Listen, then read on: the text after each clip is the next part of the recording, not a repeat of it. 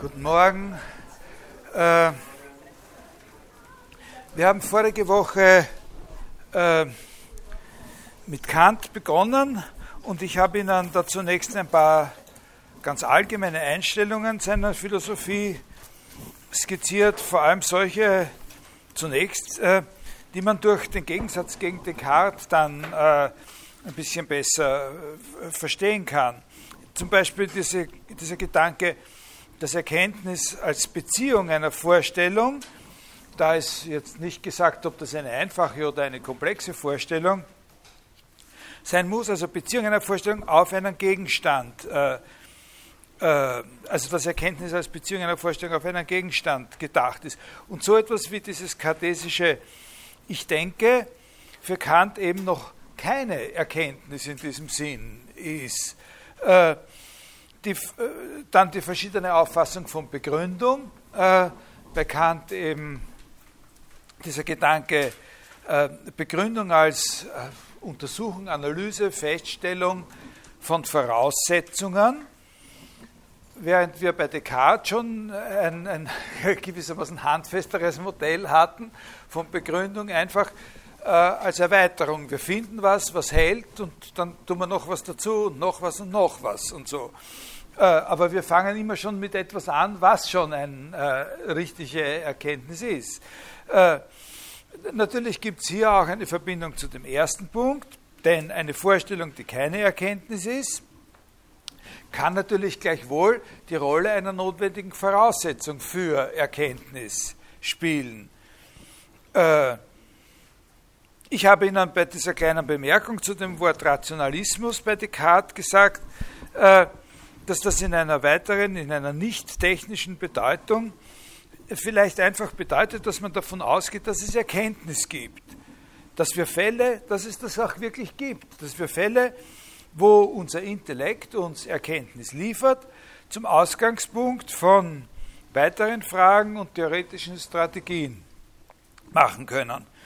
Und in einem gewissen Sinn gilt auch für Kant diese Parole, dass man Erkenntnis als ein Faktum anerkennt. Aber für ihn ist dieses Faktum nicht gleich ein richtiger Ausgangspunkt, sondern dieses Faktum ist etwas, was wir erst verständlich machen müssen.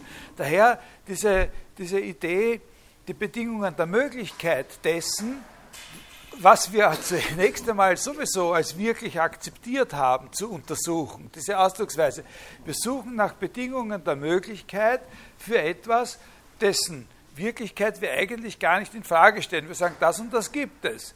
Aber was uns interessiert, ist nicht einfach zu sagen, da sind wir froh, dass es das gibt und machen wir so weiter, suchen wir was anderes, was auch so ist wie das, was es so, sondern wie ist es denn möglich? Was ist der Grund dafür? Was sind die Bedingungen dafür, dass es das gibt? Das ist sozusagen die kantische äh, Strategie.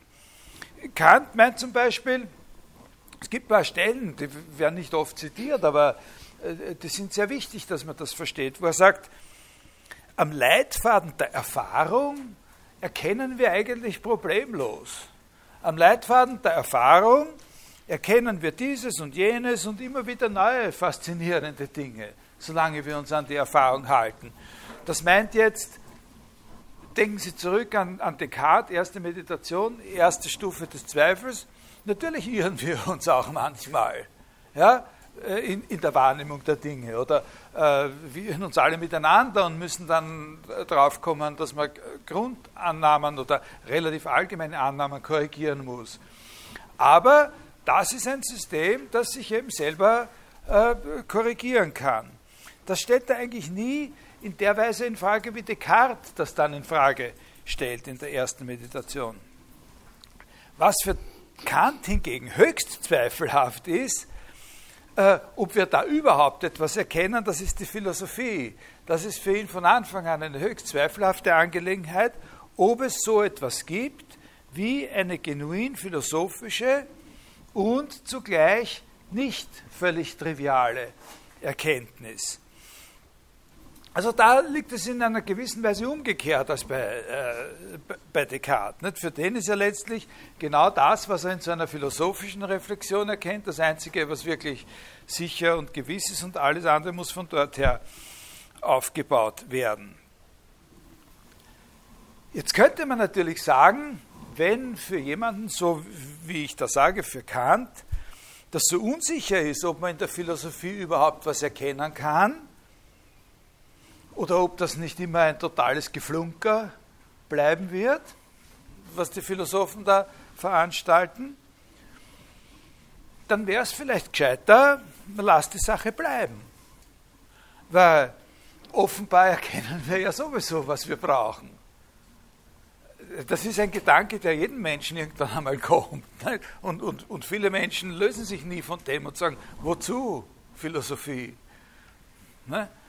Also ich darf Ihnen sogar die Geschichte von einem inzwischen sehr berühmten Kollegen von mir erzählen, der so ungefähr in meinem Alter, ein bisschen jünger, bei seinem Rigorosum, damals war das so, sind viele Bücher erschienen von allen möglichen äh, berühmten Philosophen, da war das irgendwie modern, gibt es noch Philosophie und wozu Philosophie und so.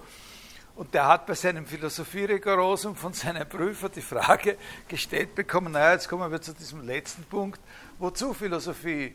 Und der ist gut gewesen, ein guter Student und so, und der hat darauf die Antwort gegeben, ja, wozu wirklich? Also, äh, das ist etwas, was, äh, was man sich da schon fragen kann. Wozu dann eigentlich, wenn wir sowieso erkennen, was wir erkennen wollen? Äh, und da gibt es bekannt jetzt verschiedene Motive, warum eigentlich. Ne? Was ganz interessant ist, ist, dass man das, da hört sich die, das kann man nicht auf Descartes umlegen. Also äh, für jemanden, der wie Kant glaubt, wir erkennen sowieso ganz brav so dahin, da kann man sagen, Philosophie ist ein Luxus und den müssen wir uns vielleicht nicht unbedingt leisten.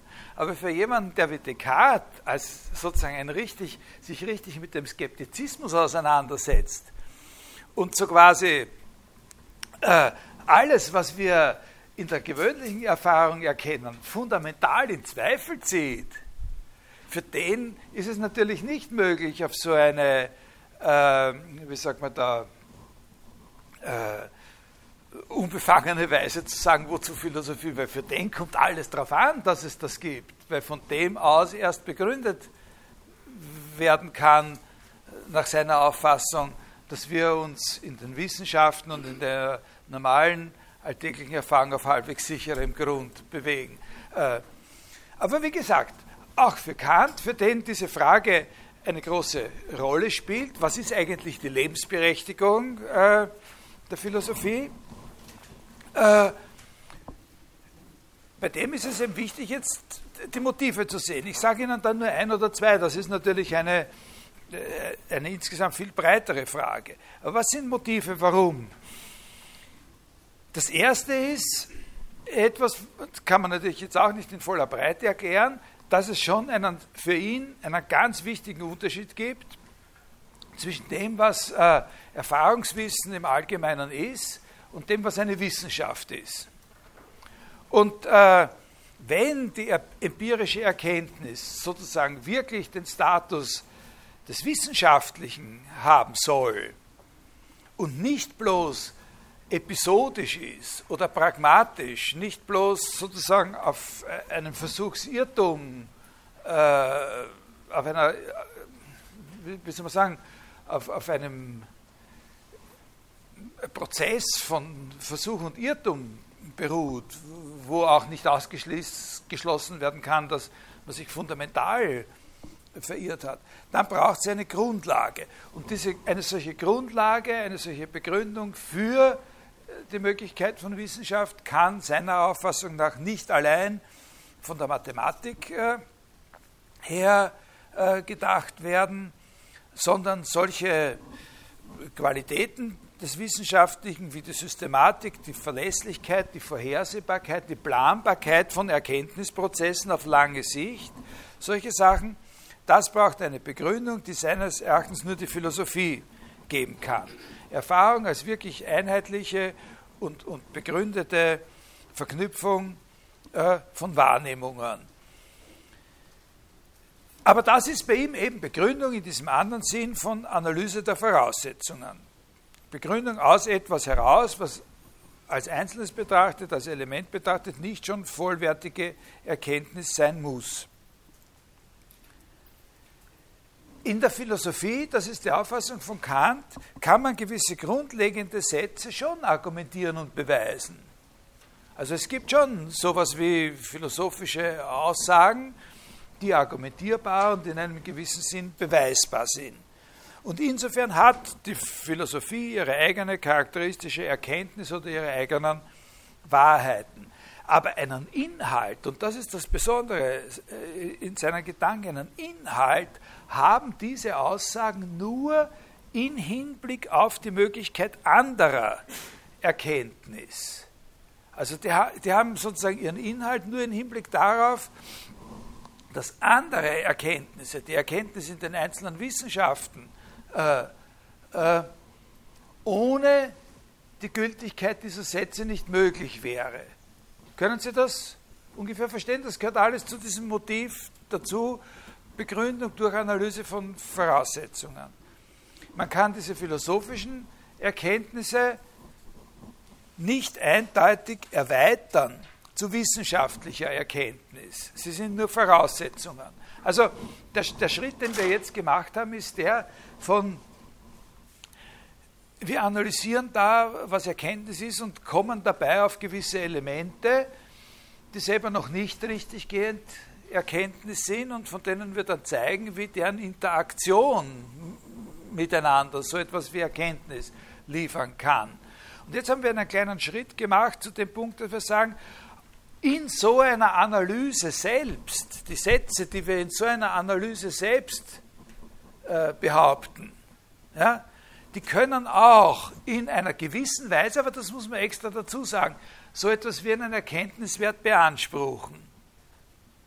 Aber nicht sozusagen genau in dem Sinn, wie die Erkenntnis in einer einzelnen Wissenschaft, sondern immer nur im Hinblick darauf, dass das Sätze sind, die es möglich machen, auf die sich zu verpflichten, es möglich macht, dass wir eine empirische Wissenschaft wirklich in einen sicheren Gang bringen. Können Sie sich das ungefähr vorstellen? Also, wenn man das aufschreibt, schematisch, äh, das ist immer sehr irreführend, sowas, aber das würde dann halt so, welche ist besser? Dort? Gut. Äh, dann würde das ungefähr so ausschauen, dass wir, also sagen wir, wir haben so einen Bereich empirische Erkenntnis, nicht? Und, äh, und dann nimmt er an, dass man das, was empirische Erkenntnis ist, sozusagen zerlegen kann, analysieren kann in verschiedene Elemente, die Voraussetzungen äh, der empirischen Erkenntnis sind. Also da hat man halt Elemente von der Art und Elemente von jener Art.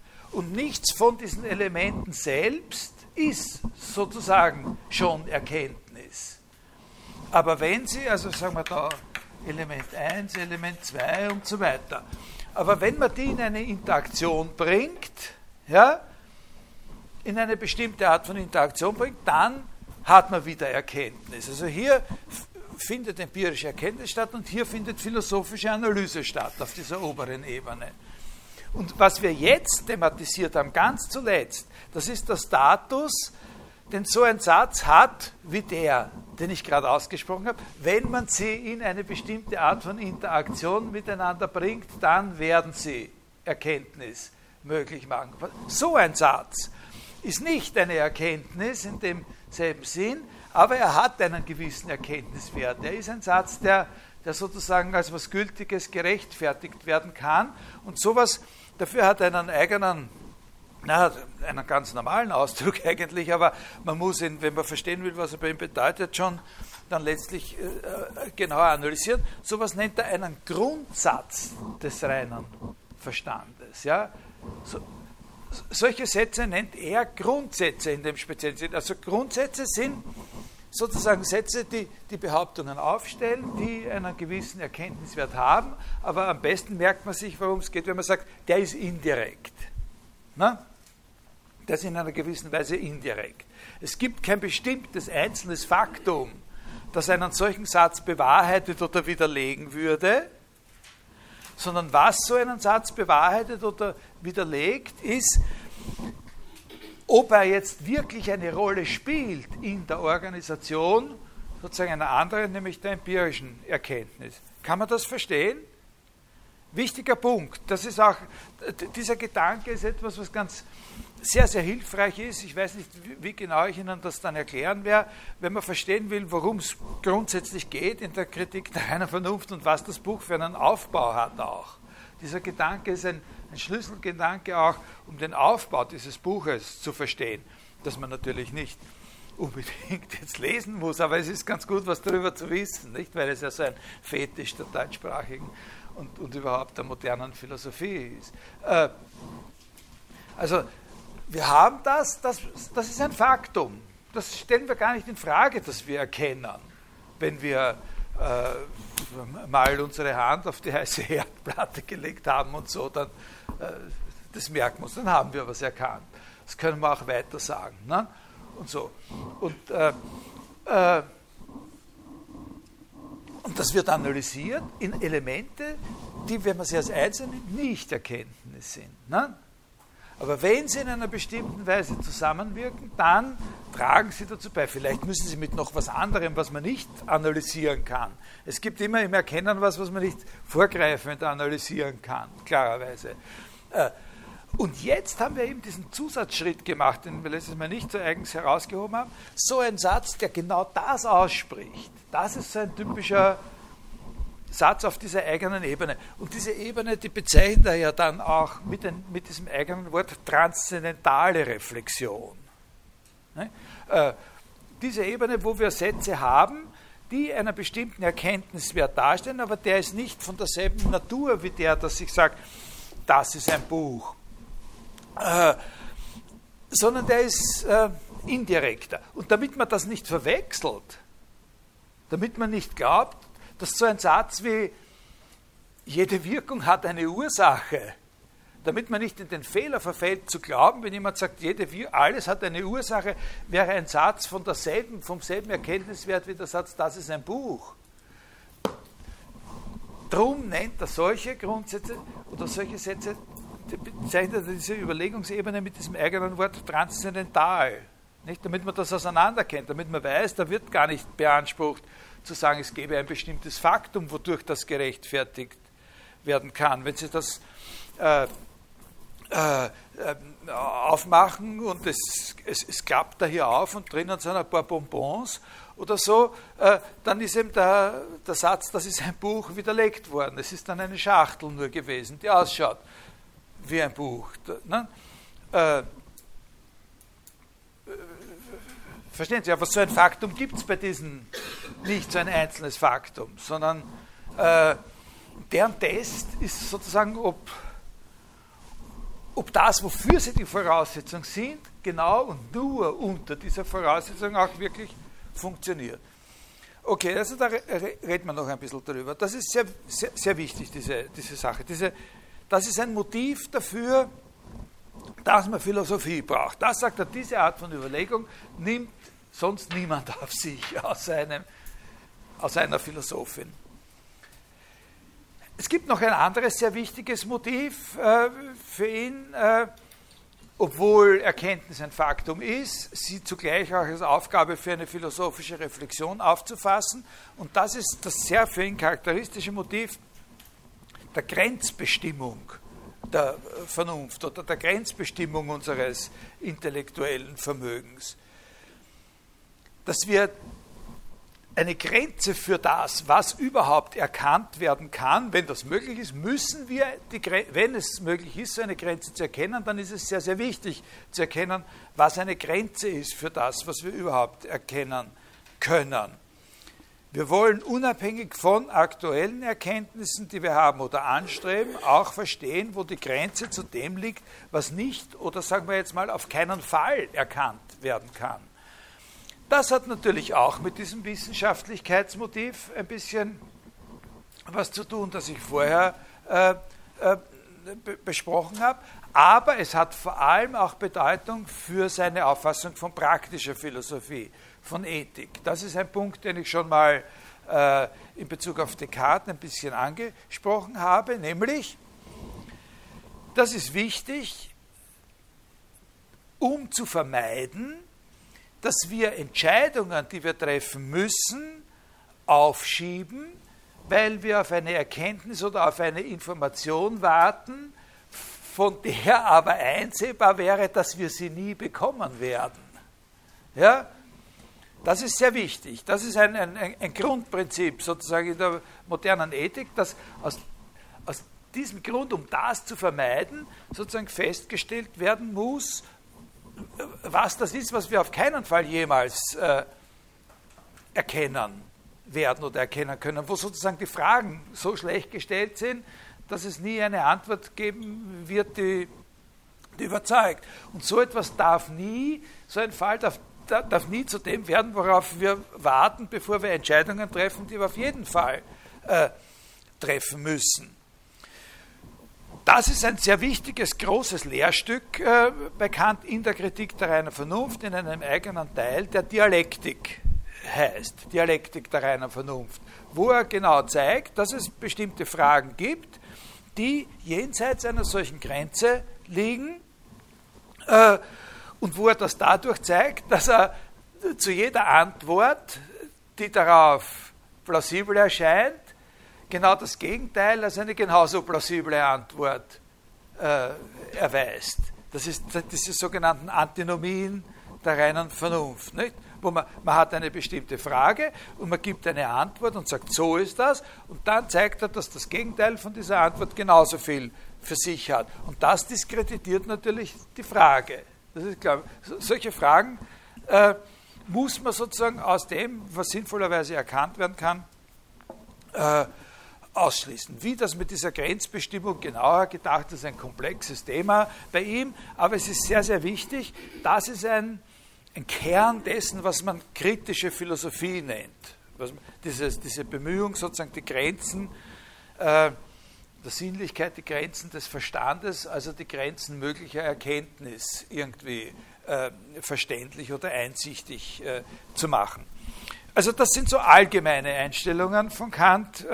Ist, ist, das okay, wenn ich Ihnen das so erkläre? Ich lese Ihnen dann auch mal ein bisschen was vor oder so, aber ich sage Ihnen jetzt noch so in einer ähnlichen Tonart ein paar nicht so allgemeine Ideen, sondern charakteristische Ideen. Also das sind speziellere Sachen, die eben so typische, äh, typische Ideen sind. Das erste etwas, worüber wir dann auch nächstes Mal noch ein bisschen sprechen werden.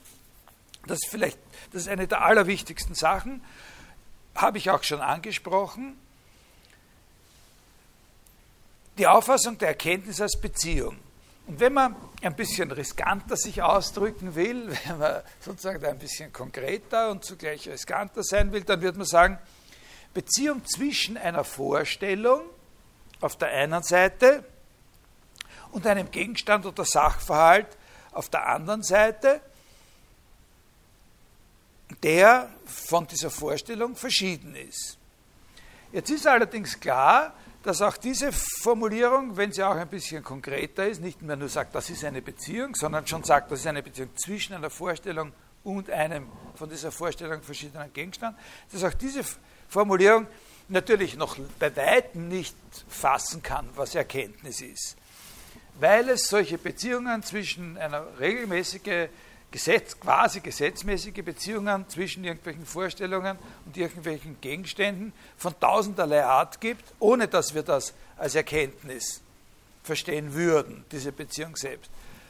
Zum Beispiel, wenn ich, ich jetzt gerade die Vorstellung habe von René Descartes, wie er da mit seiner Winterjacke neben dem Ofen sitzt und äh, beschließt, alles anzuzweifeln, was er je für wahr gehalten hat. Das stelle ich mir gerade recht schön vor. Und, da, und, und, und gemütlich und aufregend zugleich, also genau das, was man sich heute vom Fernsehen erwartet. Und, äh, und, äh, und während ich diese Vorstellung habe, kommt der böse Mann von hinten und haut mir mit dem Hammer auf den Kopf und ich äh, wäre bewusstlos dann ist es auch so, dass eine bestimmte Beziehung zwischen meiner Vorstellung von Descartes und dem Sachverhalt dieses Schlages auf meinem Schädel besteht. Eine höchst bestimmte Beziehung, nämlich dass der Schlag auf den Schädel meine Vorstellung auslöscht.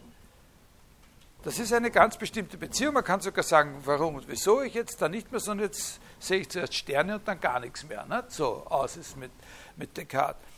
Also Erkenntnis muss als eine bestimmt, nicht als irgendeine Art von Beziehung zwischen einer Vorstellung und einem Gegenstand, sondern als eine bestimmte Art von Beziehung zwischen Vorstellung und Gegenstand erklärt werden. Jetzt kann man natürlich sagen, aha, sowas nicht, sowas müssen wir ausschließen, was wäre eine passende Einengung? Und da sagen natürlich, da liegt es natürlich nahe, allerdings müsste man sich fragen, warum es so nahe liegt, zu sagen, diese Beziehung muss bewusst sein. Die Beziehung als solche muss bewusst sein. Es muss sich ein, um eine Beziehung handeln, die nicht nur einfach besteht, wie das, das mir der, der auf dem Schädel gehauen hat, sondern deren Bestehen bewusst ist. Das klingt sehr plausibel, schafft aber natürlich gleichzeitig ein Problem, weil man, bevor man da weitermacht, jetzt äh, imstande sein sollte zu erklären, was das Wort bewusst bedeutet. Das ist übrigens, mache ich Sie darauf aufmerksam, eine eigene Aufgabe, ein eigener, sozusagen spezieller Job, auch wenn Sie ausgehen von dieser Definition oder Erläuterung, die ich da ganz am Anfang gegeben habe, von was heißt Wissen, Justified True Belief. Da ist auch eigentlich, gibt es eine Spezialaufgabe zu erklären, was ist eigentlich ein Belief? Was für eine Art von Zustand ist so eine Annahme? Ist es in dem Glauben zu sein, dass dieses oder jenes? Und, und, und, und da ist natürlich, da geht es natürlich auch um das, dass man erklärt, dass ein Belief nicht nur irgendein Zustand ist, in dem ich bin, sondern ein bewusster Zustand. Das wissen Sie aber alle, das ist eine furchtbare Frage, was heißt bewusst oder so. Da beißen sich alle genauso die Zähne dran aus bis heute. Also ein Philosoph ist einer, der muss sein Gebiss oft wechseln. Nicht? Also der hat sich schon die Zähne ausgebissen an dem Begriff der Wahrheit und jetzt muss er sich an dem Begriff bewusst seine Zähne ausbeißen. Wenn man diese Frage hier hat bei, bei, bei Kant oder in Bezug auf Kant, diese Frage, dann kann man dem aber auch ausweichen, dieser Geschichte mit dem Bewusstsein. Das ist die andere Sache. Daher, weil sie nicht so oft den Gebiss wechseln wollen, ist es bei Philosophen oft so, dass der, der Fortschritt dadurch passiert, dass meine Sache nicht so direkt, sondern dass man ausweicht. Und hier ist eine Ausweichmöglichkeit die, ich muss nicht unbedingt so im Allgemeinen erklären, was Bewusstsein bedeutet. Das ist, was ich Ihnen jetzt sage, ist auch etwas, was man bekannt findet. So hat er ungefähr gedacht. Nicht explizit, aber das, das ist so. Ich muss vielleicht gar nicht äh, jetzt so im Allgemeinen erklären, was das Wort bewusst bedeutet. Und ich muss es nicht definieren. Sondern um dieses Problem, das ich hier habe, zu behandeln, genügt es vielleicht, das, daran zu appellieren, dass wir ja offensichtlich oder vielleicht, hoffentlich, schon gewusst haben, was Vorstellung heißt. Wie wir gesagt haben, wir wollen bei Vorstellungen zwischen Vorstellung und dem Gegenstand und so und ich sage, eine Vorstellung zu haben, ist einfach ein Fall, ein charakteristischer Fall vom Bewusstsein. Dann erkläre ich nicht im Allgemeinen, was Bewusstsein heißt, aber ich sage, Vorstellungen wären so ein Fall. Vielleicht gibt es auch noch ganz andere. Und die Bewusstheit dieser Beziehung zwischen meiner Vorstellung und dem Gegenstand, die möchte ich auch als Vorstellung verstehen die, ich möchte, dass die von derselben Art ist wie die Vorstellung. Die, die Beziehung zwischen der Vorstellung und dem Gegenstand auch sowas ist, die einbezogen werden kann in den Bereich von Vorstellungen. Auf eine bestimmte Art mit der ersten einfachen Vorstellung verbunden. Wie diese Verbindung genauer sein muss, das ist natürlich eine sehr schwierige Sache. Das ist auch für Kant ein, ein großes Problem und dafür hat er auch charakteristische Lösungs. Äh, Wege exploriert.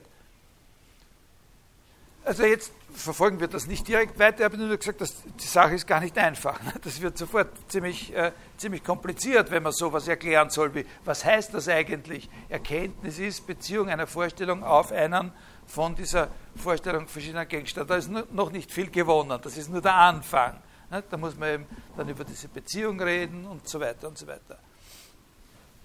Es gibt eine andere, sehr charakteristische Idee Kants, die in diesem Zusammenhang dann auch relevant wird. Und das ist die Idee, dass wir bezüglich unserer Vorstellungen zwischen zwei fundamental verschiedenen Arten unterscheiden müssen. Das ist ein, also neuer Punkt jetzt für uns hier, aber bei Kant sehr, sehr wichtig. Dass wir unterscheiden müssen zwischen zwei verschiedenen Arten von Vorstellungen und die nennen wir jetzt mal, der Name allein erklärt es ja noch nicht, aber er gibt einen Hinweis, einzelne Vorstellungen auf der einen Seite und allgemeine Vorstellungen auf der anderen Seite. Den Unterschied kann man sehr einfach erklären. Man kann ihn sehr einfach erklären, aber wenn man ihn sehr einfach erklärt, dann ist es auch wahrscheinlich, dass relativ bald Missverständnisse auftauchen. Also es ist gut zu wissen, dass man ihn sowohl einfach erklären kann, wie auch ein bisschen komplizierter. Also man kann sagen, ein Einzel, die typische Einzelvorstellung, es könnte auch andere geben, aber die typische Einzelvorstellung ist die einer singulären Anschauung einer einzelnen Anschauung oder von mir aus eines einzelnen Eindrucks oder so. Mein Eindruck jetzt gerade von dem Beamer, der da oben hängt. Jetzt habe ich schon wieder einen anderen. Das war vorher, vor einer Sekunde war das eine, jetzt ist wieder ein jetzt schon wieder ein anderer Eindruck. Das sind einzelne Vorstellungen. Die einzelne Vorstellung zu dem Zeitpunkt, die einzelne Vorstellung zu dem Zeitpunkt. Und nicht nur ist jeder, jeden Augenblick meine Vorstellung, habe ich da eine andere solche Einzelvorstellung, sondern jeder von Ihnen, der jetzt eine Vorstellung von diesem Beamer anschauen oder so hat, hat seine eigene. Also so, so eine Einzelvorstellung ist nicht nur durch einen Zeitpunkt individuiert, sondern sozusagen auch durch die verschiedenen Besitzer. Durch, die, durch den Besitzer. Das ist eine Einzelvorstellung. Ein Fall halt also das erklärt natürlich nicht.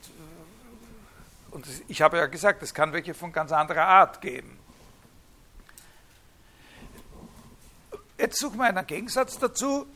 Wenn ich sage, machen Sie sich alle die Vorstellung, machen Sie sich jetzt mal alle die Vorstellung von diesem Beamer oder machen Sie sich alle eine Vorstellung von einem rechtwinkligen Dreieck, dann haben wir folgenden Fall. Dann haben Sie eben alle so eine eigene einzelne Vorstellung in zwei, eine Sekunde später haben sie wieder eine andere und niemand kann die haben, die sie haben.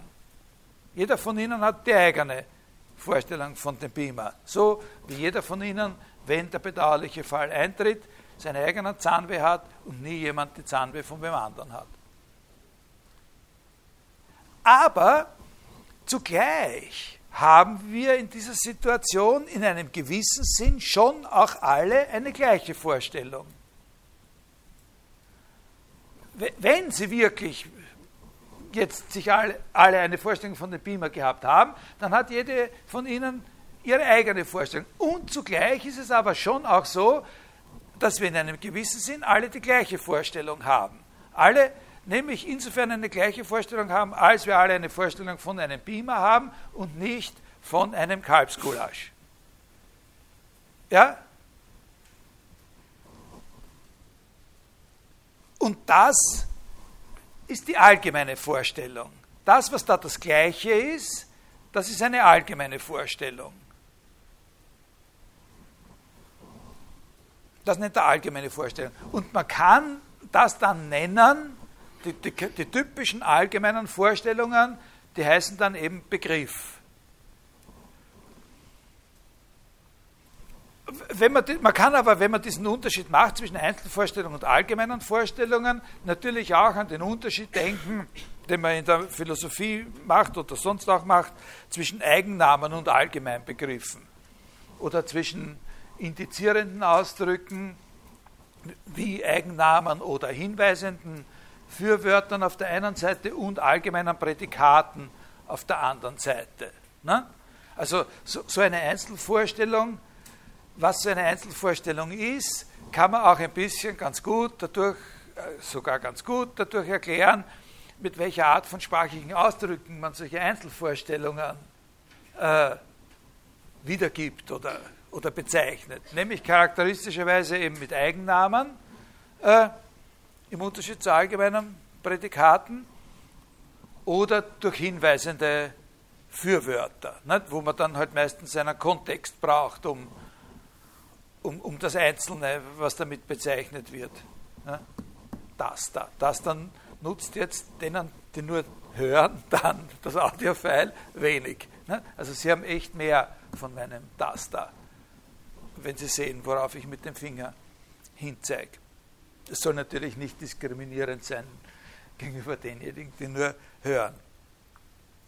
Also das, was bei Gottlob Frege der Unterschied von Argument und Funktion ist ungefähr. Wenn man sich diese Sache ein bisschen schwieriger machen will, dann muss man sich mit folgendem Problem konfrontieren. Wenn man sich diese Unterscheidung zwischen äh, einzelnen Vorstellungen und allgemeinen Vorstellungen ein bisschen schwieriger machen will. Ne?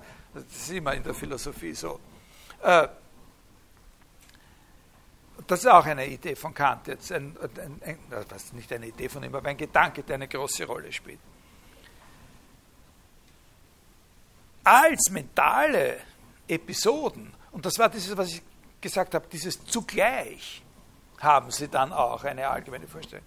Als mentale Episoden sind alle Vorstellungen einzeln. Ist ja klar, ne? Den Unterschied äh, zwischen einzelnen und allgemeinen Vorstellungen, den muss ich auf einer eigenen Ebene machen. Als auf der Ebene der rein, des rein psychischen Vorkommens, des mentalen Vorkommens.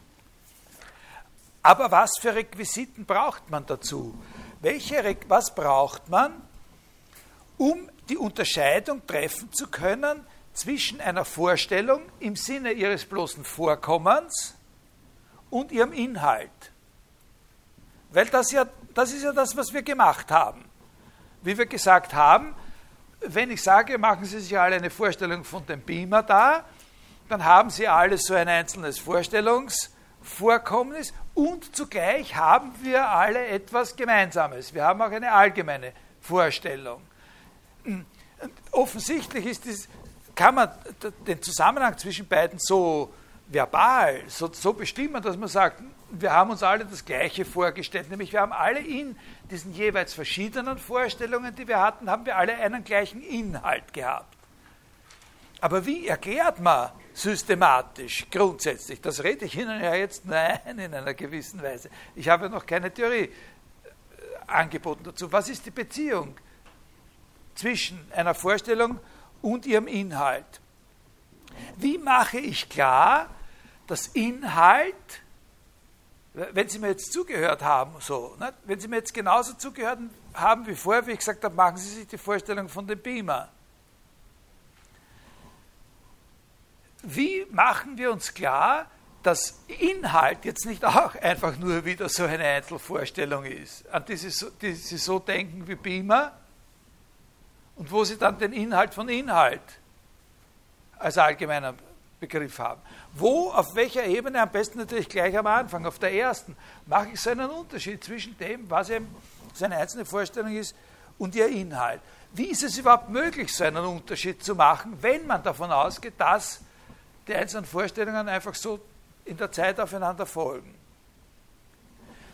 um das erklären zu können, das wäre völlig aussichtslos, das irgendwie zu erklären, wenn man nicht sagt, dass man von vornherein mit anderen Ressourcen, als wir bisher überlegt haben, strukturelle Annahmen darüber einführt, wie dieses Vorstellungsvermögen beschaffen ist. Annahmen einführt, die einfach stärker sind, sonst könnte man das nie erklären. Annahmen einführt, die stärker sind als das, dass man sagt, da kommt eins nach dem anderen. Das reicht einfach nicht aus, um zu erklären, wie wir es schaffen, den Unterschied zu machen zwischen so einer einzelnen Vorstellung und dem, was der Inhalt so einer einzelnen Vorstellung ist, der zum Beispiel in einer anderen solchen einzelnen Vorstellung wieder der gleiche sein könnte. Wie, wie, das hat keinen Sinn. Wir müssen uns, wenn wir diese Frage beantworten wollen, hat sich Kant gedacht, damit abfinden, dass wir über dieses Vermögen Vorstellungen zu haben, einfach, das muss strukturell reicher sein, als bloß, äh, dass es ein Kübel ist, in den Tag, Tag, Tag einzelne Erbse nach der anderen reinfällt. Na, so eine Vorstellungserbse. Verstehen Sie das? Sonst, können Sie das, sonst können Sie das nicht erklären. Dieses, dieses Vorstellungsvermögen muss eine, muss eine reichere Struktur haben, damit es möglich ist, dass dort dann unterschieden werden kann äh, zwischen dem, was so etwas Einzelnes ist, zum Beispiel zwischen folgenden zwei Fällen. Äh, zwischen dem, äh, was so etwas Einzelnes ist, was genauso ist wie ein anderes Einzelnes, was schon war, oder ob da vielleicht ein gleiches, selbiges, selbes Einzelnes wiederkehren kann in dem Vorstellungsvermögen. Wie macht man so einen Unterschied? Das ist ein Unterschied, der für uns sehr, sehr wichtig ist, unterscheiden zu können, ob eine Episode sozusagen die gleiche Episode ist, in dem Sinn, dass sie qualitativ gleich ist, aber sozusagen eine neue, oder ob dieselbe wiedergekehrt ist, die schon einmal da war. Ja?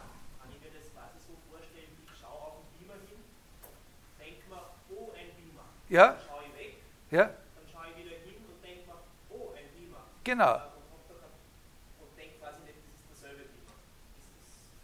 Ja, was erklärt werden, ja genau, okay, das ist ein Teil des Szenarios. Und seine Auffassung ist eben, und das ist ja natürlich eine ganz vernünftige Auffassung, also wird, äh, das ist ganz normal, was er sich da denkt. Was erklärt werden muss, ist, wie es eben möglich ist, und warum es möglich ist, auf welchen Grundlagen es möglich ist, dass wir sozusagen eine Gleichheit zwischen diesen beiden Episoden, die aber als Episoden verschieden sind, feststellen. Nämlich, dass beides sozusagen ein Denken am Beamer und wir natürlich außerdem, auch wenn wir wegschauen, uns den Beamer vorstellen können. Ne? Das ist es, was erklärt werden muss. Und etwas ganz Simples, eine ganz schwache Folgerung, die er daraus zieht, aber die sehr konsequenzreich ist schon, ist, dass wir eben über das Vorstellungsvermögen als solches die Annahme machen müssen, dass es jedenfalls eine reichere Struktur hat, als dass es einfach nur so ist wie ein Kübel, in den ein Ding nach dem anderen einschlägt. Im Vorstellungsvermögen selber muss sozusagen äh, irgendwas sein, was uns erlaubt, äh,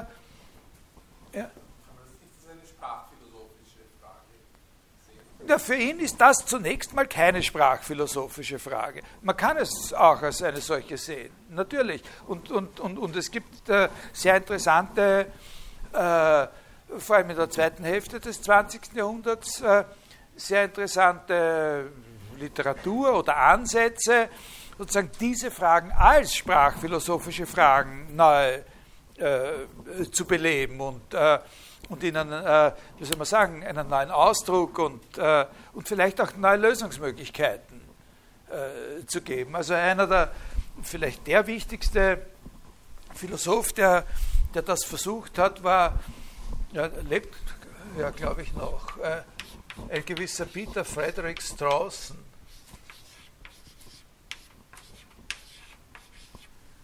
Äh, Oxford-Philosoph. Der hat Bücher über Kant geschrieben und äh, ein, ein, ein, ein, großes Kant-Buch, das heißt The Bounds of Sense, äh, die Grenzen der, äh, der Sinnlichkeit. Und der hat aber auch eigene, äh, selbstständig theoretische Ansätze entwickelt und in größeren Büchern dargestellt, die so inspiriert sind von diesem Gedanken. Aber für Kant war das zunächst mal nicht so, sondern das ist einfach, er, das, für Kant war es immer eine Schwierigkeit zu sagen, wo er da genau liegt mit dieser Art von Fragen. Ob, ob das psychologische Fragen sind zum Beispiel oder nicht. Er hat gemeint, es sind keine psychologischen Fragen. Äh, er hätte eher dazu tendiert zu sagen, das sind Sprachfehler. Der hätte eher noch gesagt, das ist eine Sache, die die Sprache angeht, als dass er zugegeben hätte, es ist eine psychologische Frage. Aber für uns ist natürlich schon wichtig zu sehen, dass man es auch als psychologische Fragen sehen kann, als sprachphilosophische Fragen und so weiter. Also Struktur über, also es muss strukturelle Annahmen geben über das, unser Vorstellungsvermögen, damit wir das können, was wir können, müssen wir einfach annehmen, dass unser Vorstellungsvermögen nicht nur so primitiv ist wie äh, so ein Behälter. Also zum Beispiel hat er eben das Naheliegendste, das Erste, worauf man da kommt, was man da genauer analysieren muss, äh, ist natürlich die Beziehung zwischen, zwischen dem, was wir unter einer Vorstellung verstehen, und der Zeit. Also die zeitliche Ordnung von Vorstellungen, das ist mal äh, so eine Frage, das erkennt ja jeder sofort, dass das eine fundamentale Rolle dabei spielt. Aber da muss es noch andere äh, Features geben, die interessant sind. Und eine Sache, das ist jetzt nur so wirklich ganz äh, weit vorwegnehmend oder in einer ganz groben Perspektive, aber es ist auch was, was einem sehr, äh, glaube ich, ganz gut einleuchten kann, äh, dass wir da einen Unterschied brauchen. Um uns diese Szenarien erklären zu können, müssen wir einen Unterschied machen können, einen grundlegenden Unterschied, wirklich. Also auch wenn wir nicht verstehen, dürfen wir den nicht in Frage stellen. Äh, zwischen dem, was es heißt, eine Vorstellung zu haben und dem, was es heißt, eine Vorstellung zu bilden. Wir müssen sozusagen in unserem Vorstellungsvermögen, in unserem kognitiven Vermögen einen Platz einräumen für etwas, was eine aktive, das aktive Bilden von Vorstellungen ist. Und äh, Also, das ist ja auch irgendwie verständlich, oder? Also solche Sachen, man kann solche Sachen, also wenn Sie Aristoteles jetzt da reinkommen lassen, äh, bei der Tür und, und sagen, schau dich um, du warst jetzt lang tot und so und, äh, und hier hat sich viel geändert, schau dich mal um, dann, dann wird er so schauen und äh, äh dann wird er das alles sehen, was wir auch sehen, weil äh, äh, aber er wird nicht, er wird nicht die Vorstellung, diese allgemeine Vorstellung von dem Beamer, die wird er nicht haben. Er weiß ja nicht, was ein Beamer ist.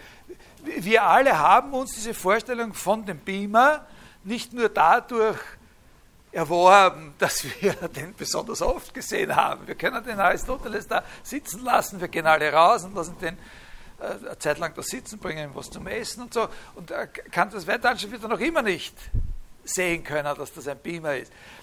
Wir haben diese Vorstellung von dem Beamer erworben, natürlich nicht einfach dadurch, dass wir sie willkürlich gebildet haben oder so, aber in einem Gemisch von äh, Aktivität und Passivität sozusagen. Ne?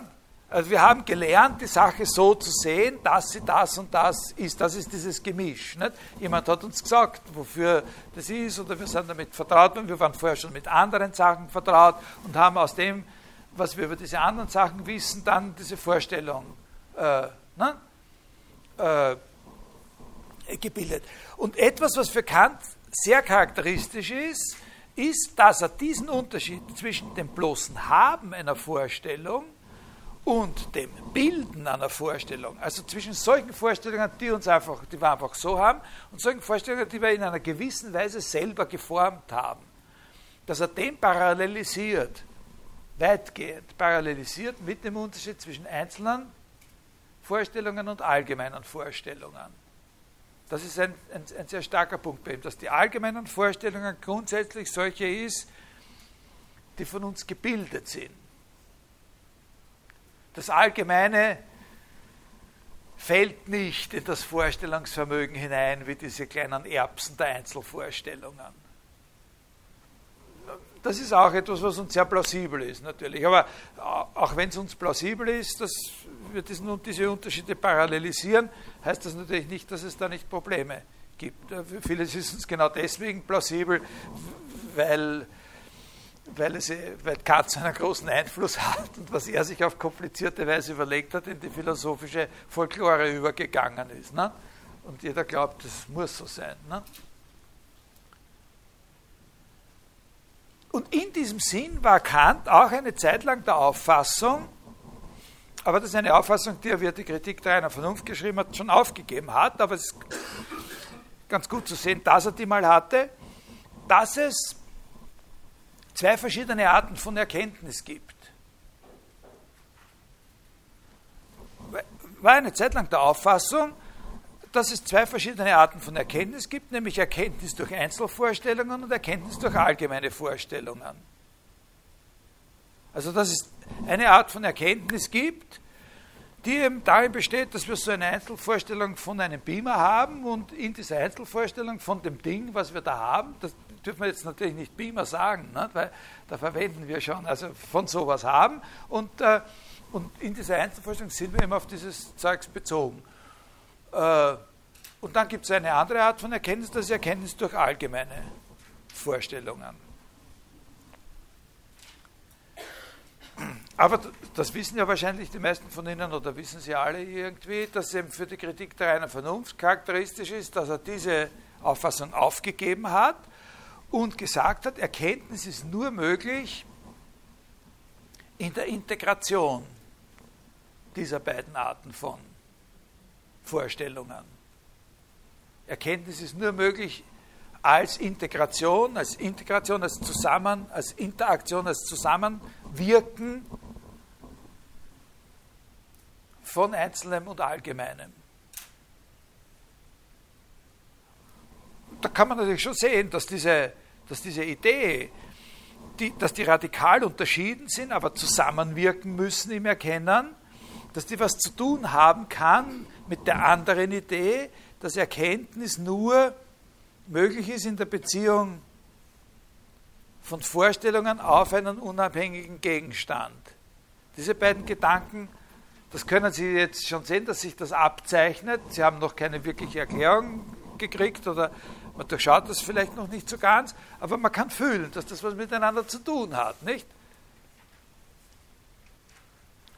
Da, da zeichnet sich am Horizont so eine Idee ab, wie dass wenn man sagt, Erkenntnis ist die Beziehung von Vorstellungen auf einen Gegenstand, dass da unter Vorstellung erstens einmal was Komplexes gemeint sein wird und dass das eben möglicherweise ein Komplex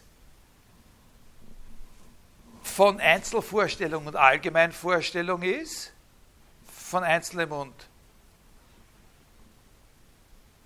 Allgemeinem und dass über die einzelne Vorstellung sozusagen die Verbindung zu dem, zu dem Gegenstand läuft. Ne? Dass die Einzel, so wie der Eigenname in einem Behauptungssatz eben die Funktion hat, auf den Gegenstand zu identifizieren, über den wir dann mit dem Prädikat etwas über den wir mit dem Prädikat etwas aussagen wollen. Also, das zeichnet sich ab, sozusagen, dass da eine, eine Verbindung äh, bestehen kann. Aber gut, sehr schwierig zu sagen, wie man sich diese Integration vorstellen soll. Das ist der Hauptjob äh, in, der, in dem zentralen Teil der Kritik der reinen Vernunft, diese Integration von Einzelnem und Allgemeinem. Ich, ich sage jetzt noch ein. Äh, ich rede jetzt über das dann noch weiter. Äh, aber dazwischen, das habe ich mir halt da so aufgeschrieben, also will es nicht umsonst aufgeschrieben haben, über eine Sache, die ich gar nicht gern rede, aber äh, also sozusagen nur zur, äh, zur, zur Warnung ein bisschen. Dieses Wort, das da dauernd vorkommt mit dem a priori, nicht? Äh, das hat natürlich was zu tun auch mit dieser, mit dieser Idee Begründung durch Voraussetzung. Ne? Äh, also sozusagen über eine Sache was sagen können, auch ohne dass diese Sache schon als Ganze da ist. Es gibt verschiedene Erklärungen von Kant darüber, was der Ausdruck bedeutet. Es gibt diese berühmte äh, äh,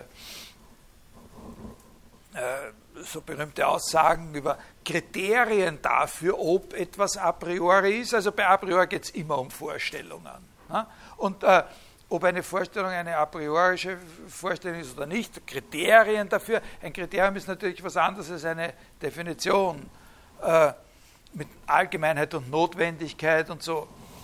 Äh, eine Möglichkeit, wie man sich das im Zusammenhang mit dem, was ich Ihnen jetzt äh, vorhin erzählt habe, ein bisschen erklären kann, was er unter a priori versteht, ist, dass man sagt, a priori sind solche Vorstellungen, die damit, dass wir überhaupt unser Vorstellungsvermögen haben, schon gegeben sind. Also die, die schon da sind, damit das wir dieses Vermögen überhaupt haben. Und, äh, und bevor es sozusagen noch arbeitet, also bevor die Maschine äh, einen Input bekommt. Also Sie können es ein bisschen vergleichen, das hinkt besonders, dieser Vergleich, aber, aber mit den Befehlen, die auf einem, äh, einem Computerchip schon sind, nicht? bevor äh, der mit den anderen Einheiten des Computers, mit dem Input-Output-System und so weiter verbunden ist. Nicht? Also die Befehle, die schon da sind. Äh, also da können Sie zurückdenken, wie ich gesagt habe, wir müssen annehmen, wenn wir uns so einfache Sachen wie das mit dem Beamer erklären wollen, müssen wir annehmen, dass unser Vorstellungsvermögen einfach nicht nur ein Kübel ist, äh, sondern dass das eine Struktur hat und dass in dem sozusagen Verarbeitungsprozesse stattfinden. Äh, also das nicht, also das sozusagen das Haben, das Empfangen, das, na, wie soll man sagen, die Art, wie wir mit den Vorstellungen umgehen, schon sozusagen Verarbeitung in sich schließt, dass es da strukturelle äh, Eigenschaften gibt, die wir durch bestimmte, die wir isolieren können, voneinander unterscheiden können und von denen kann man dann sagen, das sind a priorische Vorstellungen. Ne? schon damit gegeben, dass wir ein äh, Vorstellungsvermögen haben. Und da könnte man sowas sagen wie, sieht fast so aus, als wäre etwas, was ein guter Kandidat für etwas, was so eine a priori Vorstellung ist, wäre dann eben zum Beispiel gerade Zeit. Ne? Ohne Zeit geht gar nichts. Ne? Also äh, oder man könnte an sowas denken wie Einheit. Ne? Dass man das eine als verschieden von dem anderen. Jedes seine ne? Einheit. Wenn jemand kommt und macht einen Vorschlag und sagt, ich glaube, das ist auch so eine a priori äh, Struktur oder sein a priori Feature in unserem Vorstellungsvermögen, dann hat Kant für äh, den Beweis, dass es so ist, ein eigenes Wort. So etwas nennt er eine metaphysische Erklärung. Metaphysische Erklärungen, metaphysische Expositionen, metaphysische Deduktionen sind solche, die von einem Kandidatenbegriff zeigen, dass er a priori ist. Wie man das zeigt, ist eine andere Geschichte. Das hängt auch davon ab, was das für ein Kandidat ist. Also zum Beispiel Zeit ist so ein Kandidat, Raum ist so ein Kandidat, der Begriff oder die Vorstellung der Größe ist so ein Kandidat. Begriff oder Vorstellung von Bejahung ist so ein Kandidat. Ja, also das sind ganz verschiedene, die klingen jetzt wie Kraut und Rüben. Und jedes Mal, wenn man sich überlegt, ist es auch wirklich so, und man führt einen Beweis, dann hat er dafür einen eigenen Ausdruck, so etwas nennt er eine metaphysische Erörterung. Eine metaphysische Erörterung ist seiner, in seinem Sprachgebrauch immer eine Erörterung, die von einem bestimmten Kandidatenbegriff oder sowas zeigt, dass der wirklich a priori ist. In diesem Sinn, dass die Sache schon mit dem äh, Vorstellungsvermögen selber gegeben ist. Es gibt auch, äh, man kann das Wort auch ganz anders erklären, von ganz anderen Seiten her. Zum Beispiel eine Erklärung für a priori, die, die schwächer ist, die, äh, die, die, sozusagen weniger griffig und, und, und konkret ist, ist, dass man einfach sagt, enger bei dem Wort bleibt und sagt, na, das heißt einfach das Vorhergehen. Und das benutzt Kant auch sehr, sehr oft. Er sagt, a priori ist einfach das, was vor der Erfahrung vorhergeht. Da ist noch nicht so ausdrücklich gesagt, dass das etwas ist im Vorstellungsvermögen. Da ist das noch nicht so, so klipp und klar. Da heißt einfach vorhergehend. Das eine vor dem anderen, a priori heißt es davor da. Äh, wenn er sagt vor der Erfahrung, dann, und das, wird ein, das ist ein sehr wichtiger Punkt in seiner Philosophie, dann heißt das vor der, Konfrontation mit dem Gegenstand, der zu dieser Vorstellung gehört. Also, wir haben eine Vorstellung, wir sagen, welche Vorstellung das ist, indem wir angeben, von welchem Gegenstand seine Vorstellung ist. Und dann kann man sagen, wir zeigen, dass sie eine a priori Vorstellung ist, in dem Sinn, dass wir sagen, man hat sie vor dem Gegenstand, von dem sie die Vorstellung ist. Nicht zuerst den Gegenstand und dann, weil man sich mit diesem Gegenstand auseinandergesetzt hat, hat man sich die Vorstellung gebildet, sondern sie hat zwar einen bestimmten Gegenstand, aber sie geht vor dem Gegenstand vorher. Zuerst die Vorstellung, dann der Gegenstand. So als hätten wir bestimmte Vorstellungen und dann sozusagen vorher schon und dann, wenn wir erwachsen werden, gehen wir durch die Welt und schauen, wo die Sachen sind, die diesen Vorstellungen entsprechen. Ne?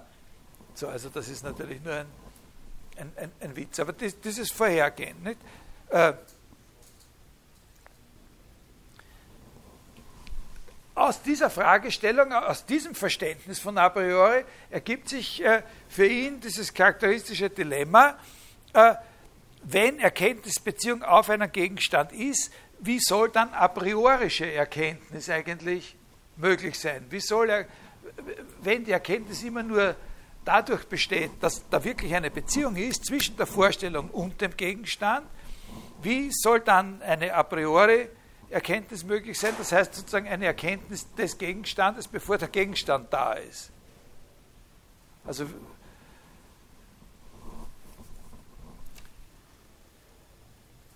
Und diese Frage wird eben genau mit dieser Ebenenunterscheidung beantwortet. Dass a priori Erkenntnis eben sozusagen ihren a priorische Erkenntnis ihren Gegenstand eben immer nur in dieser indirekten Weise hat und nicht so wie empirische Erkenntnis sozusagen das einzelne Faktum namhaft gemacht werden kann an dem sich zeigt, ist das jetzt ein Buch oder nicht, machen wir es auf, schauen wir, ob was drinsteht, oder schauen wir, ob es nur eine Schachtel war und es sind nur die Hustenzucker drinnen.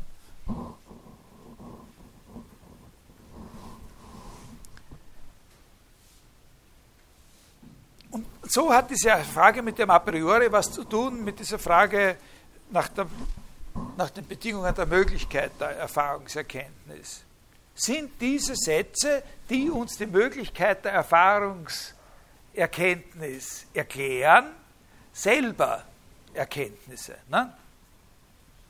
So quasi.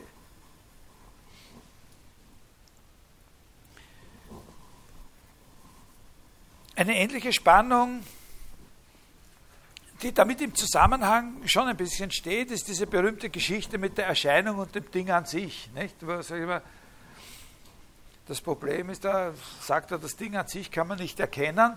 Und eigentlich im Grund, jeder, der mit dieser Aussage konfrontiert ist, denkt sich, warum redet er dann überhaupt davon?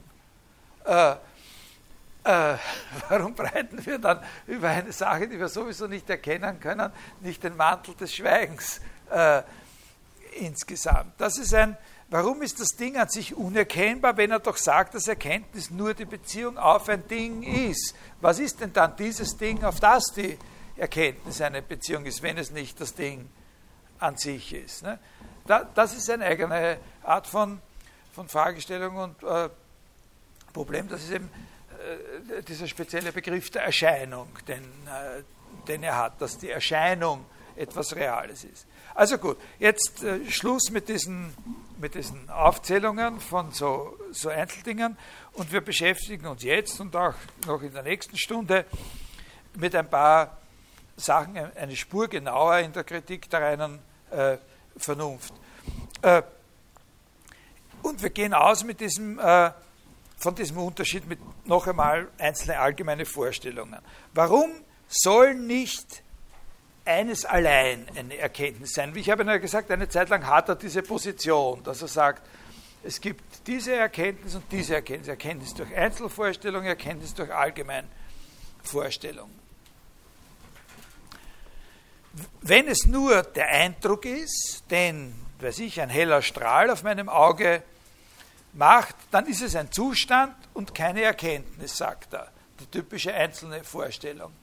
Wenn es aber nur ein Begriff ist, so kann man das ein bisschen motivieren, dann weiß ich, wenn ich, nur eine Begriff, wenn ich nur eine allgemeine Vorstellung habe, was ist der Fall, wo ich nur eine allgemeine Vorstellung habe?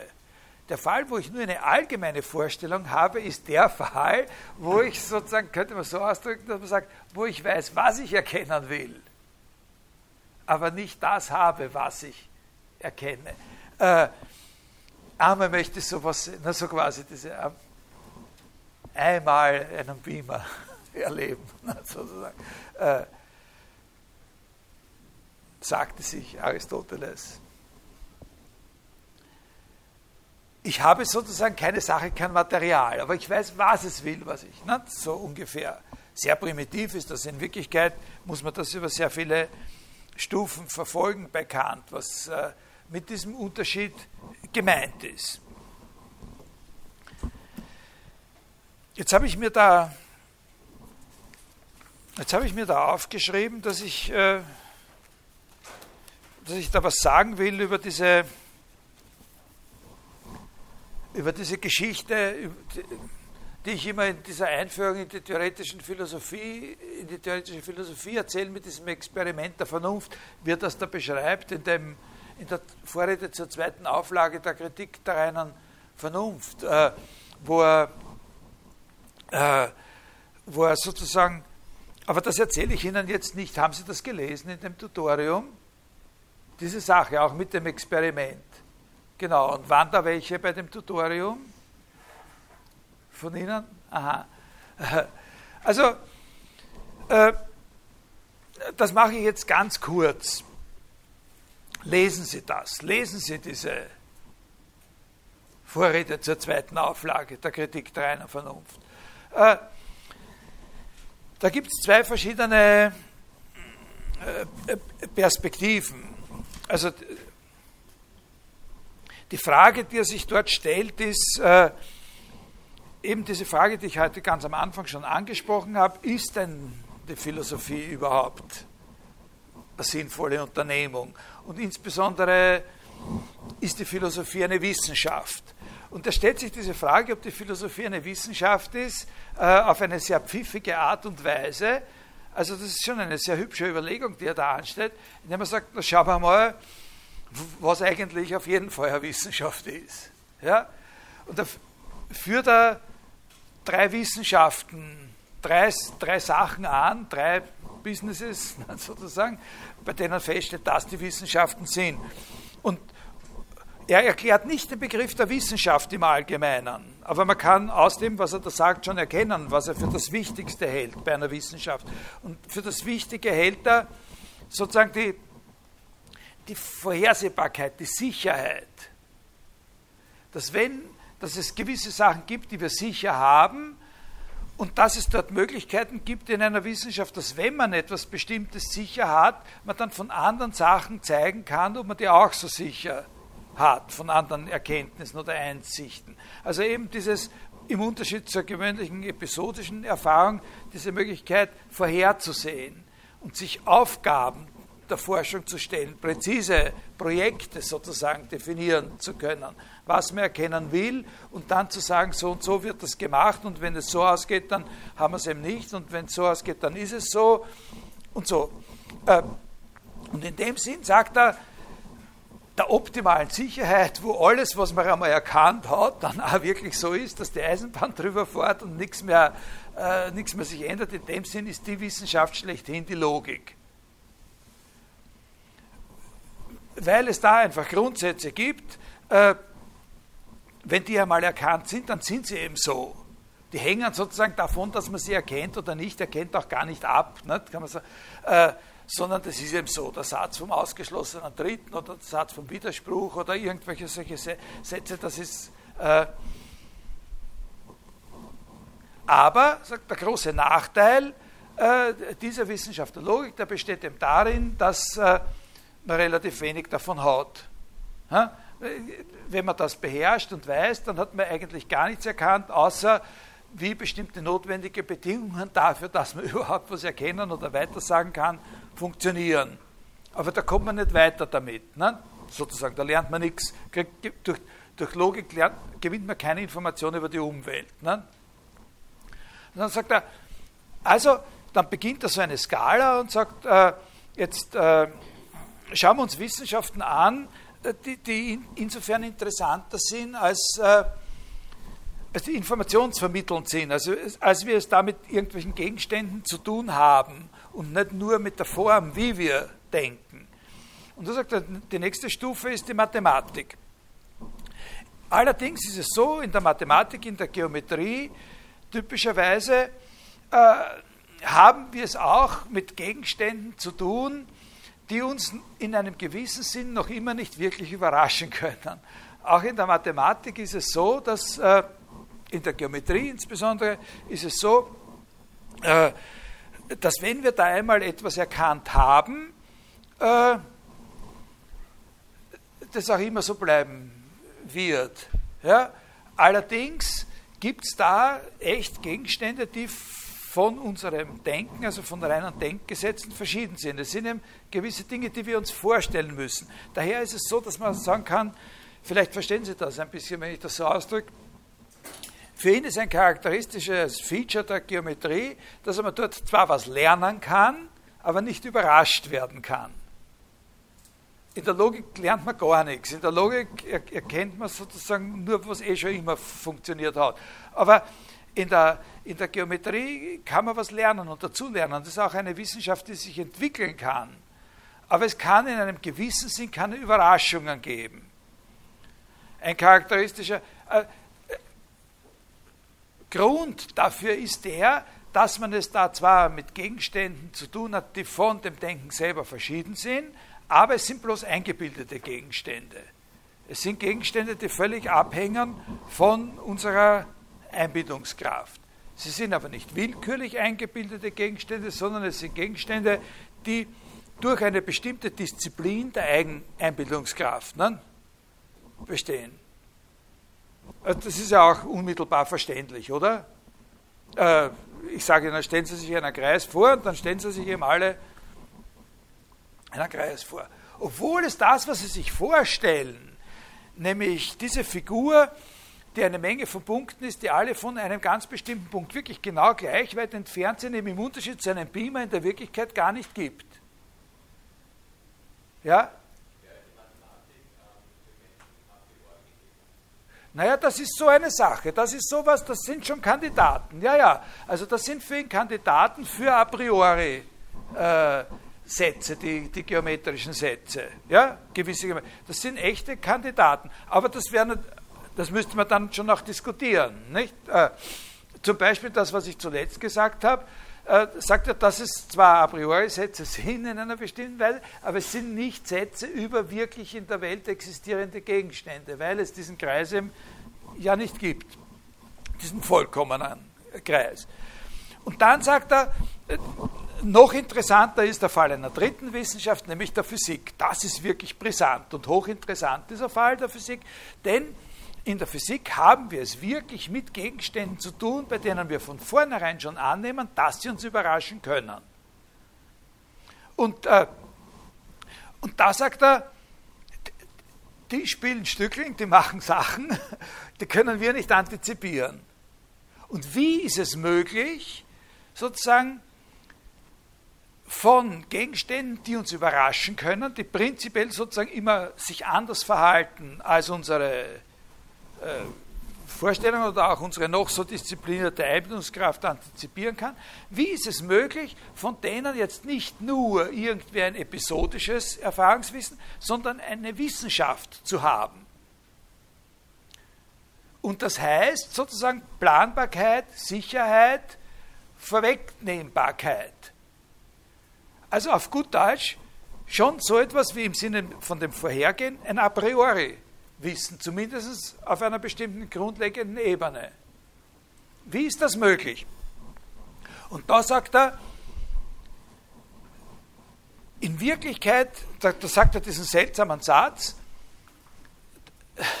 dass in Wirklichkeit dieser Status, dass die Physik zu einer Wissenschaft geworden ist, eigentlich eine Neuerwerbung ist. Das ist noch gar nicht lang her, dass das eine Wissenschaft ist.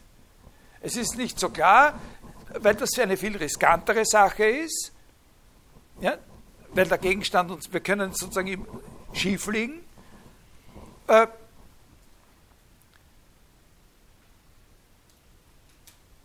deshalb war auch die Physik, sagt er komischerweise. Über so viele tausend Jahre gibt es die Physik, aber die war nie wirklich eine Wissenschaft. Die Leute haben zwar sich da suggeriert, es wäre das eine Wissenschaft, aber es war gar keine Wissenschaft, weil sie eben nicht diese Grundlagen explizit machen konnten dafür, was da einen konstanten Gang, eine Vorhersehbarkeit, Schlüssigkeit garantiert. Erst mit Galilei, sagt er, ist die Physik in den sicheren Gang einer Wissenschaft eingeschwenkt. Und zwar warum? Weil Galilei eben sozusagen genau genommen, wenn man das ganz scharf ausdrückt, sozusagen für das, was immer schon Physik geheißen hat, einfach einen neuen Gegenstand gefunden hat. Äh, und zwar sagt Kant mit dieser Idee, dass man da äh, sozusagen eine Methode finden muss, wie man der Natur, sagt er, also dem Reich dieser Gegenstände, mit denen es da zu tun hat, sozusagen ihre Gesetze vorschreibt und nicht glaubt, man könnte sie sich einfach abschauen. Und zwar Gesetze vorschreibt, genau in dem Sinn, dass man, bevor man schaut, wie sich die Sache verhält, bevor man also ein Experiment macht, eine absolut verbindliche Festlegung über die Sprache trifft, in der die Antwort kommen wird. Das ist sozusagen, was er glaubt, dass die Grundidee von Galilei war. Und das stimmt ja auch irgendwie. Nicht? Also die Grundidee von, äh, von Galilei gewesen ist, dass man eben in der Sprache der Geometrie eine Frage stellt, sozusagen das Gegenüber, die Natur, zwingt in dieser Sprache zu antworten und von dem, was man dann als Antwort bekommt, auch wirklich nur das verbucht, als wissenschaftliche Erkenntnis, was in der mathematischen Sprache ausgedrückt werden kann. Das bedeutet, also das ist dieses äh, mit, mit dem Experiment in der einen und mit der Geometrie in der anderen Hand sozusagen an die Natur äh, herangehen. Also das heißt eben, dass man die zentrale Idee ist, dass ein Experiment nicht einfach ist, sich hinsetzen und schauen, was passiert, sondern ein Experiment ganz wesentlich voraussetzt, dass man genau erklärt, wie man die geometrische Struktur an den Naturgegenständen, die man untersucht, realisiert.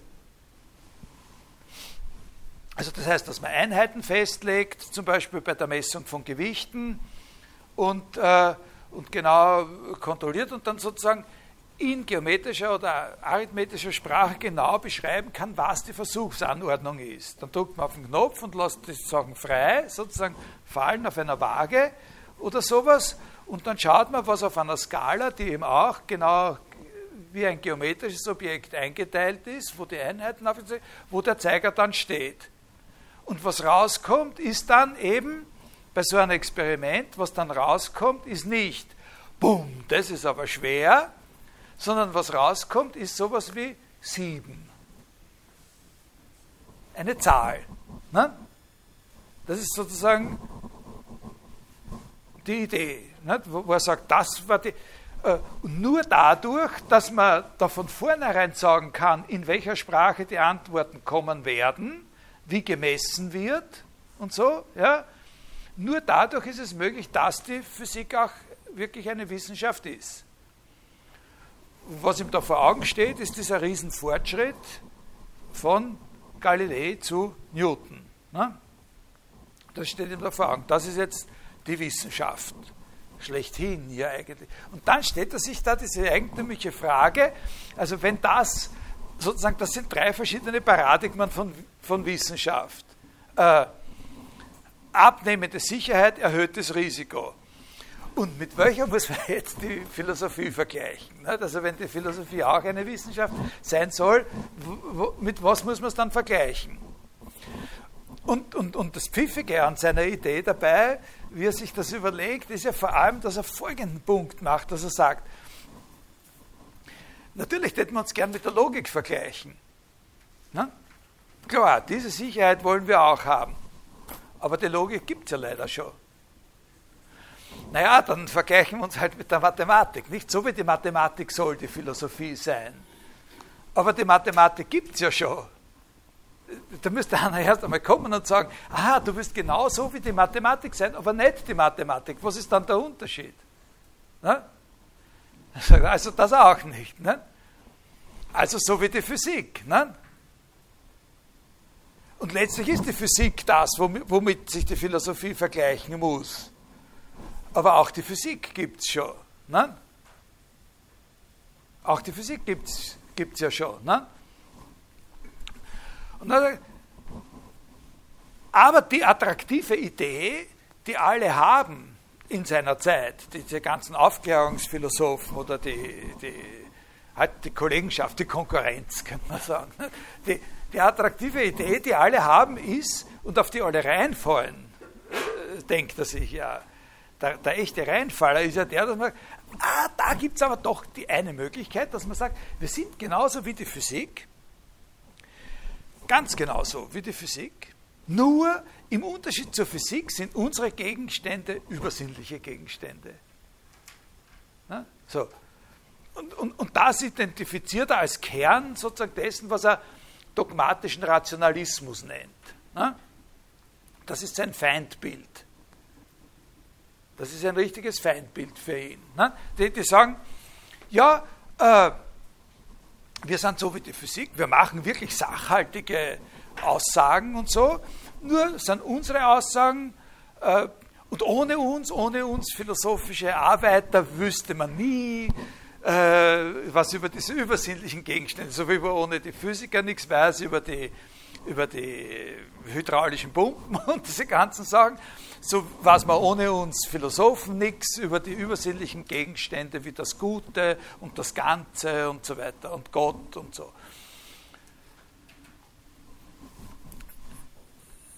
Das ist sein Feindbild, dieser Gedanke. Ne? Äh, warum? Weil das in Wirklichkeit auch nichts anderes ist als die blöden Antworten auf die anderen Fragen, nämlich wir sind so wie die Physik, nur, und wir haben es auch mit Gegenständen zu tun. Die sind genau in demselben Sinn genauso wertvoll, Gegenstände wie die Gegenstände der Physik, nur sind sie halt ganz anders. Aber wie anders? Was heißt übersinnlich? Na? Übersinnlich heißt nur was, wozu man keinen Zugang hat. Und das ist sozusagen das in, in, dem ganz normalen Gebrauch, umgangssprachlichen Sinn kritische in seiner Philosophie, dass er sozusagen sagt, äh,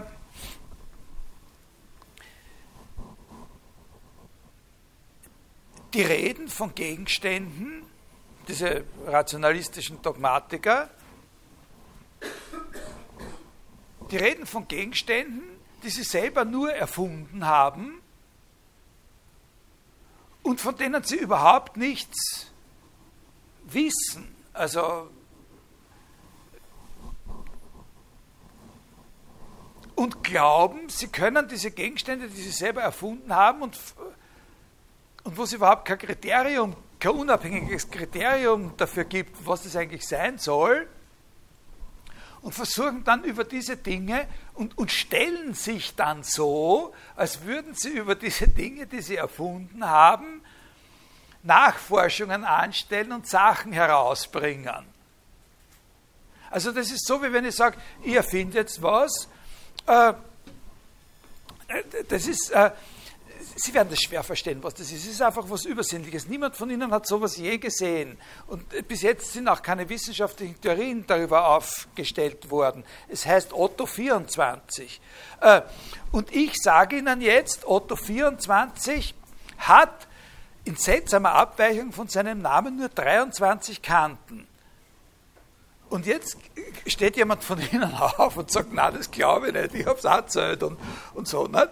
Zwölf äh, sind es nur die Kanten von Otto 24 und so. Und dann fangen die darüber zu streiten an.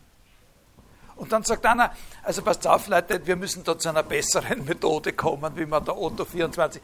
Und, und dann bildet sich eine ganze Wissenschaft oder so, es wäre durchaus möglich, man könnte da diese Social Media Dings, um einmal so eine wirklich philosophische Frage aufzuwerfen und breit zu diskutieren und so. Und so sagt er, gehen die vor. So sagt er, gehen die vor. Äh, so funktioniert die Metaphysik in, in meiner Zeit, sagt er so kann das natürlich keine Wissenschaft sein. Das ist einfach keine Wissenschaft. Und es ist vor allem deswegen keine Wissenschaft, weil daneben den anderen, die es schon gibt, kein Platz mehr ist. Ja, also es gibt eine, es, es hat keinen Sinn, sich einfach was dazu zu erfinden und dann zu sagen, wir sind auch so eine. Und da kann man sich irren. Über den Otto 24 kann man sich nicht irren. Und genau aus dem Grund, weil man sich darüber nicht irren kann, weil man da auch keine falsche Auffassung haben kann, ist es auch keine Wissenschaft. Aber, sagt er, was höchst interessant ist, was man eigentlich erforschen sollte als Philosoph, das ist, was man genau macht, wenn man so etwas erfindet. Was ist genau, was ist sozusagen, was sind die Ressourcen, die wir benutzen, wenn wir solche Erfindungen machen? Wenn wir sagen, was fehlt und was ist da. Wenn wir sagen, dieser Otto 24 ist jetzt ein Gegenstand, mit dem wollen wir uns in den nächsten drei Vorlesungen beschäftigen. Was ist dann eigentlich passiert? Was haben Sie, äh, was haben Sie dann, äh, also Sie, Sie, werden nicht zustimmen, ne? Dass ich da von dem Gang der Vorlesung so abweiche und jetzt statt weiter über Kant und dann über moderne Philosophen zu reden, immer über diesen Otto 24. Das, äh, aber etwas haben sie verstanden. Ne? Sie verstehen, dass das ein Blödsinn ist, aber sie haben auch an der Sache was verstanden. Was, was haben wir dafür, was haben die getan, die das erfunden haben? Was machen wir beim Erfinden? Sozusagen die Idee, dass wir da dann nachforschen können, was mit dem los ist, das ist Mumpitz. Das Interessante ist, wie wir diese Erfindung gemacht haben von diesen Dingern. Und das, sagt er, das ist ein Gegenstand für die Philosophie.